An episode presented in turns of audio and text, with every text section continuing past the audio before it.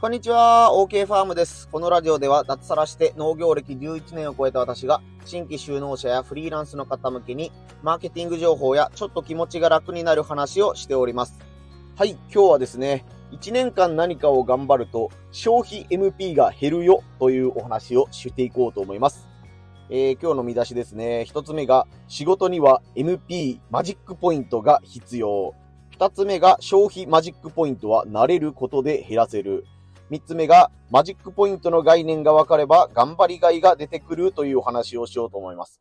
はい。ファイナルファンタジーとドラゴンクエストというね、あの人気ゲームソフトが2つありますが、えー皆さんはどちら派だったでしょうか？まあ全然やってないっていう人もいるかもしれませんけど、私はどちらかといえば、あの、ファイナルファンタジー FF 派でしたね。あの、妻の方が小さい頃からゲームが好きだったんですけど、妻の方がドラクエ派なので、まあドラクエもなんとなくストーリーが分かってるとか、えーね、キャラクターの名前がわかるっていうところはあるんですけども、私は、うん、どっちかというと FF 派です。ちなみにドラクエもね、FF も、あの、消費する魔法とか呪文で、えー消費するポイントのことをマジックポイント、MP みたいにね、えー消費することが多いので、あの、MP という言葉は、割とね、日本人に馴染みのある言葉じゃないかなと思うんですけども、えーわかりにくい方はね、あの、魔法とか、あの、なんか、あの、技を使うときに使う、あの、車でいうところのガソリンのようなものだと思ってください。あの、空になったら使えなくなるみたいなやつですね。えーということで、MP、MP 言うんですけども、こういう前提でいこうと思います。えーまずですね、仕事には MP が必要というお話ですね。えーまあ、これはまあ、あの、勝手に自分が言ってるとか、あの、インフルエンサーのね、あの、黒猫屋さんっていう方がよく表現される方で、僕も気に入って使ってるんですけども、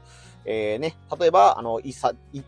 一記事、ブログを書くとか、ね、あの、ツイッターを更新するとかいうのには、まあ、それぞれ、あの、自分の手持ち MP があり、その手持ち MP を消費して何か行動をしているんだと。で、えっ、とね、あの、人によっては、今日は、えー YouTube を3本更新しました、みたいなこと言ったら、うわ、すごいなっていうふうに思うかもしれないですけど、いや、自分はもうこれは習慣になってるんで、すごい、あの、そんなしんどくないんですよとか、まあ、やらないとむしろ気持ち悪いんですよ、みたいな人もいたりするんじゃないかと思うんですけども、まあ、よくわかるけど今日は頑張れる。今日はなんかしんどいみたいな時は、まあ、ガソリンみたいなものの元であるね、あの MP、自分の持ってる MP がマックスなのか、そもそも減ってたのかみたいな考え方もできますし、えーね、あの、この作業をするのにこんだけ MP を使ってしまった。だからもう昼からは動けないみたいな感じで考えると、えー仕事と MP っていうののイメージがね、あの、しやすいかなと思いますので、こういう前提でお話をしていこうと思います。はい。二つ目、消費 MP は慣れることで減らせるというね、えーお話ですね。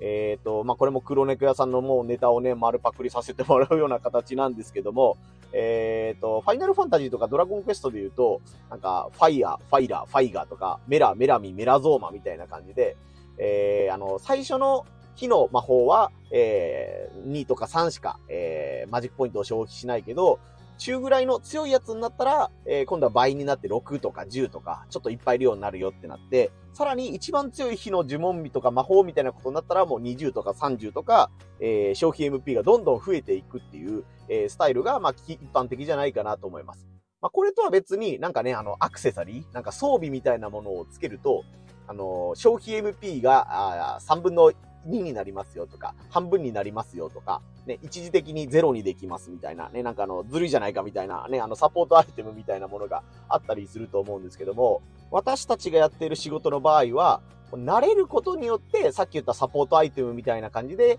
こう自分の消費 MP を減らすことができるみたいな感じですね。まあ、あの、わかりやすいのが、あの、今4月ですし、新入社員ですね。新入社員で入った時の最初の1週間ってめちゃくちゃしんどかったと思うんですよ。もう何もしてないのに、もうとりあえずオフィスにいて何かをして、えー家に帰っただけでもうぐったりしてるみたいな。ね、あの、帰ってね、あの、なんかこのゲームしようとか漫画見ようとかテレビ見ようとか思ってたのに、もうそれどころじゃなく疲れてすぐ寝たよみたいなのが最初の1週間と1か、1ヶ月は続いたみたいな経験が、えー皆さんもあるんじゃないかと思います。まあ中学校に入学したとか高校に入って初めての部活をした後とかも、そんな感じかもしれないですね。ところが、あのーね、初日は、入学初日とか入社初日は難しいと思ってたことも、1週間1ヶ月したら当然のことながら慣れてくるんですよね。まあ通学路になれるとか、ね、友達との関係になれるとか、まあ、あの、振られた、自分にね、あの、回された仕事のやり方になれるとかいうことで、えーいつの間にか慣れてきます。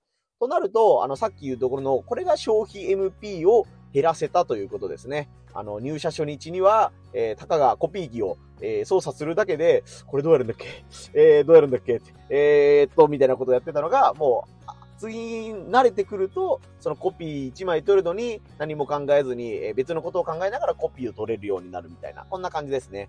えで、私たちの仕事も同じように、え今取り組んでいることにすごい負担を感じているとか、これはやるのが大変だなと思っているかもしれないんですけども、まあ半年から1年続けることにより、まあ続ければ続けるほど、えー、自分の消費 MP が減っていくということになります。この消費 MP が少なくてもできる仕事っていうのをどんどん増やしていくとか、自分の得意なところの商品 MP をどんどん減らすことにより、今までよりも仕事がすごい早くなったりとか、えー、ね、あの、濃度の高いというかね、あの、出来栄えがすごくいい商品ができたり、結果が残せたりっていうことにつながるんだと思います。まあ、僕で言うところの、最近はこの音声配信をまめにやるようにしてるんですけども、これに対してのね、MP はだいぶ減らせるようになってきたんじゃないかなと思います。1年ぐらい前に、まあなんとなくやってみようかなっていう風に始めたんですけども、なんとなくね、その、喋ること自体は嫌じゃないんですけども、どう、どういう動線作りにするのかとか、この音声配信をやる意味みたいなのが自分の中で固まっていなかったので、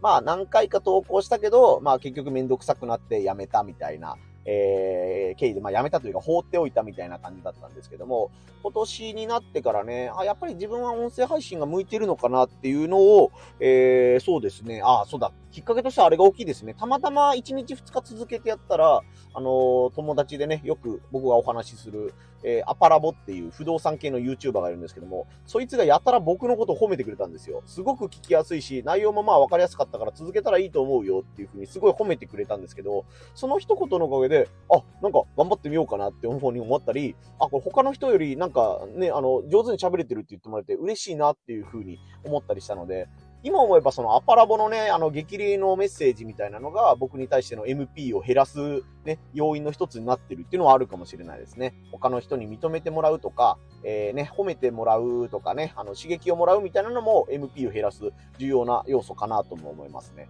ということなので、まあ人に褒められたりとかいうのもあるんですけども、なんて言うんですかね、普通に歯磨きをするとか、息をするとか、ね、あの、コンビニまで行くみたいな感じで、自分が意識しなくてもできること、寝起きでもできるみたいなことを、え増やしていくのが MP を減らすという考え方になります。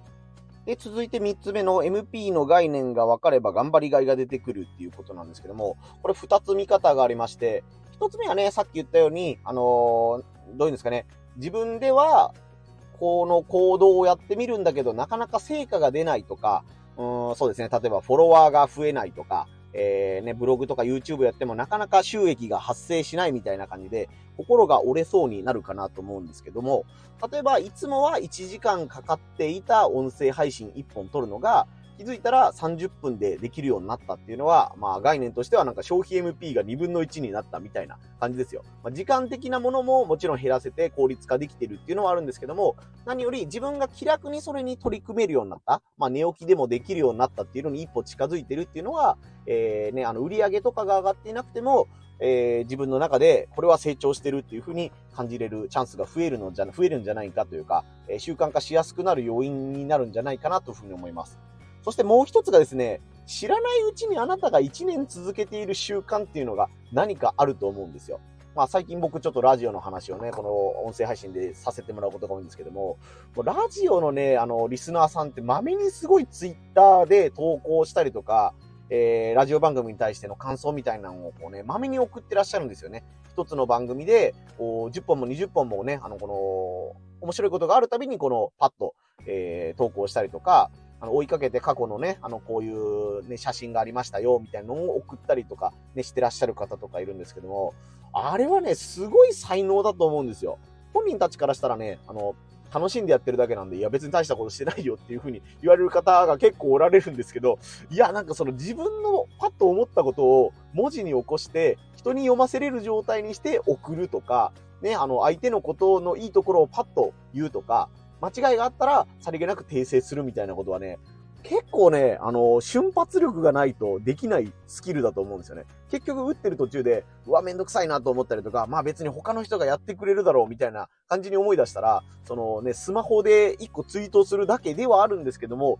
それだけのことがね、すごい億劫になるというか、まああえてやらんでもいいやろみたいな感じになって、結局、うん、誰でもできるのにそこでやらないみたいなことになるっていうことがよくあると思います。なので、あなたも知らないうちにね、あの、あ、自分では気づかなかったけど、他の人は、あの、俺のやってる習慣って結構続けるの難しいのねっていうことに気づけたらですね、それが何かを伸ばすチャンスになってるというか、もうすでに土台が整ってるみたいなことが結構あると思うんですよね。例えば自分は、えー、気になるキーワードがあったらすぐ検索する癖を持っている。これも重要なスキルだと思います。えー、これっては何の言葉なんだろうって思いながらも、意外と放置してる人って多いと思うんですよ。まあもちろん自分自身も全部チェックしてるわけじゃないんですけども、自分で気になる単語があったら、なるべく早いうちに調べるようにしています。ね、興味のあるジャンルじゃないとできないことだし、ね、そのあの、検索してすぐそれが活かせるかどうかとかは別の話なんですけども、気になる単語があったら、なるべく自分で調べるというふうにやったり、もしチャンスがあったら、その調べた情報を、えー、自分で実際にやってみるみたいなね、最近はあの、チャット GPT っていう、えー、あの、AI ツールがすごい盛んに出てるので、それのね、例えばプロンプトっていう、あの、呪文みたいなものを入れるんですよ。それこそこういう命令をするみたいなことプロンプトって言うんですけども、最初はそのプロンプトの意味がよくわからなかったんで、プロンプトとはとか、プロンプト例みたいな感じでね、あの、調べたりすると、あ、プロンプトっていうのは、ここの画面でこう入れる、これのことを言うのね、という、というのを見たりとか、あ、日本語で入れる人もいれば、英語で入れる人もいるのね、みたいな感じで、いろんなパターンがあるみたいなことを学ぶことができたりしました。えー、他にもそうですね、きっちり記録をつけるとかいうのもそうですよね。あの、僕はどちらかというと苦手なんですけども、えー、今日の振り返りで一日何をしたかとかね、どういう作業をしたか、農作業でもそうですね、えー、この畑に何々の種をまいたとか、こういう、え作業をしたみたいな方を、のを、きっちり作業できる方はやっぱり強いです、本当に。後で何が良かったのか、何が悪かったのか、来年やるなら何をやろうみたいなことをメモしておくと、えー、ね、あのー、そのシーズンのトラブルが防げたり、来シーズンの、えー、種まきというかね、来シーズンの準備がもうすでに半分できているみたいなことになったりするので、きっちり記憶を取るっていうのが、えー、億劫な人もいれば、もう本当あの、ついでに、えー、作業が終わったからセットでやらないと、うん、むしろやらないと気持ちが悪いな、悪いよぐらいの人もいたりすると思うので、そういうね、あの、記録をつける癖というのも MP を減らしがいがあるというかね、気づかないうちにあなたが MP 少なくできるみたいな要素があったりするんじゃないかなと思います。そうですね。何回も言いますけど、やっぱり寝起きでもできるとか、疲れていてもできるとか、まあ、無意識でできるみたいなものが、やっぱり増えていくと、そしてそれがお仕事とかね、あの自分のやりたいことにつながっていることだと、今後のあなたのね、お仕事の、うん、なんていうんですかね、ジャンプ台じゃないな、うん、加速装置ですかね。なんか背中を後押ししてくれる追い風みたいなことを自分で作れるんじゃないかなと思いますので、まあ、自分の得意なことは何なのか、消費 MP が少ない行動っていうのは何なのか、強みは何かみたいなことを考えてみていただいたらなと思います。まあもちろんね、あの、出社選択っていうのが必要だと思うので、これはどうしても自分はもう消費 MP がでかすぎて、なかなかやる気にならないんだとか、もう自分でやるには本当に効率が悪いんだっていうことが、えー、見えてくると、それは逆に外注のチャンスになったりすると思います。えー、自分はこの作業が本当に苦手だから、えー、例えば確定申告なんかが最たる例ですね。確定申告を誰かにお願いしたら、えー、まあ、5万円なり10万円なりね、やっぱりあの、あの規模の大きさとかにもよりますけど、ね、数万円お金がかかっちゃうんだけど、この、この数万円を払うことにより、自分のそのね、いらない負担が減るというか、もういらないことを考えなくて済むとか、ね、その浮いた時間で、えー、5万円以上の売り上げを確保できるっていうふうに思ったら、それは全然ね、あの、外注することは悪いことじゃないですよ。なんかあの、全部ね、自分でできないといけないっていうふうに思っていらっしゃる方もいるかと思うんですけども、自分にとっては消費 NP が重すぎるということは、誰かに任せた方がいいっていうケースもね、結構あったりすると思うので、えー、自分はその消費 MP を減らすという行動に移った方がいいのか、もしくはもう全部やらずに他の人にパスしちゃった方がいいよっていうものなのか、それはあなたが今後どういうスキルを身につけたいかとか、どういう経営をしたいしていきたいかによると思うので、えー、ね、場合によっては丸投げしちゃうっていうのも選択肢の一つだよっていうことをご参考までに覚えておいていただいたらと思います。はい、ということで今回は習慣化と、え、消費 MP みたいなテーマでお話をしてみました。こんな感じでね、農業情報とか、ね、SNS とかみたいなね、あの、ツールの情報みたいなこともね、発信してますので、よかったら音声配信とか SNS のフォローもよろしくお願いいたします。以上、OK ファームでした。